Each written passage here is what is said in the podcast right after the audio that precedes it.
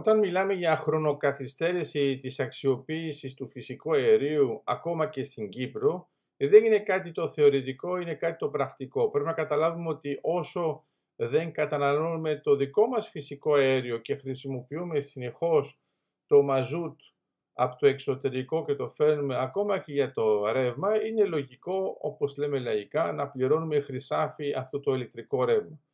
Πρέπει αυτό να σταματήσει όσο πιο γρήγορα γίνεται. Στο ενδιάμεσο όμως, οι λύσεις που έχουν βρεθεί για αυτή την αντικατάσταση όχι μόνο είναι προσωρινές, αλλά δεν είναι στρατηγικές και μάλιστα έχουν και κόστος. Ε, τώρα ε, βλέπουμε με έναν πολύ συγκεκριμένο τρόπο, είναι αυτό που έγινε και με το θέμα του Προμηθέα, είναι ότι ουσιαστικά ε, οι λανθασμένοι υπολογισμοί που έγιναν σε σχέση με αυτό το καράβι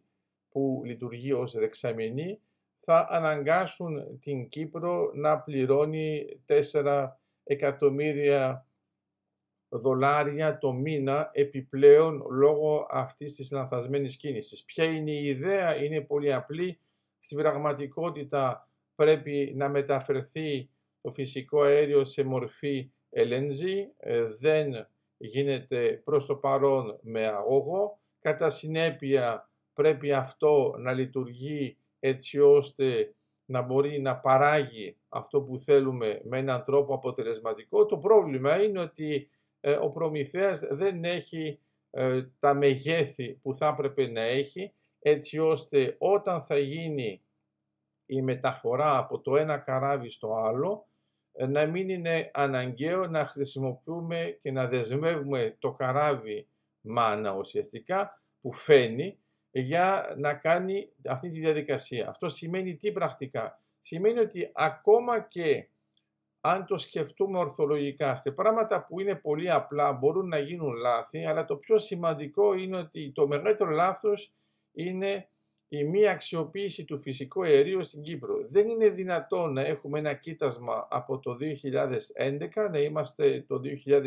2023, να αναρωτιέμαστε ακόμα αν είναι βιώσιμο ή όχι και στο ενδιάμεσο βέβαια να έχουμε βρει πέντε κοιτάσματα και κάθε φορά να έχουμε τη μία κυβέρνηση μετά την άλλη που να αναρωτιέται αν αυτό είναι βιώσιμο ή όχι. Άρα θα πρέπει να το πάρουμε απόφαση, όχι μόνο είναι βιώσιμο, αλλά είναι απαραίτητο να κοιτάξουμε ότι το κόστος που παράγουμε στο νησί με την χρήση ουσιαστικά του μαζούτ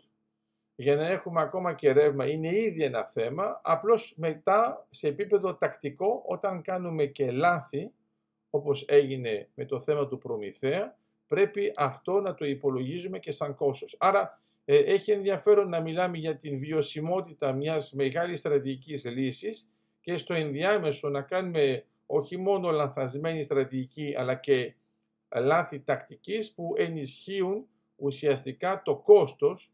που τελικά ποιος το πληρώνει, ο Κυπριακός λαός. Άρα θα ήταν καλό αυτό το μάθημα, αυτό το πάθημα να μας βγει σε καλό και να καταλάβουμε ότι πρέπει να πάμε πιο γρήγορα στο θέμα της αξιοποίησης, πρέπει να λειτουργήσουμε αποτελεσματικά και στρατηγικά και να σταματήσουμε να έχουμε στο μυαλό μας παλιές διαδικασίες, παλιές νοοτροπίες που δεν μας επιτρέπουν να δούμε ένα μέλλον σοβαρά, αλλά επιπλέον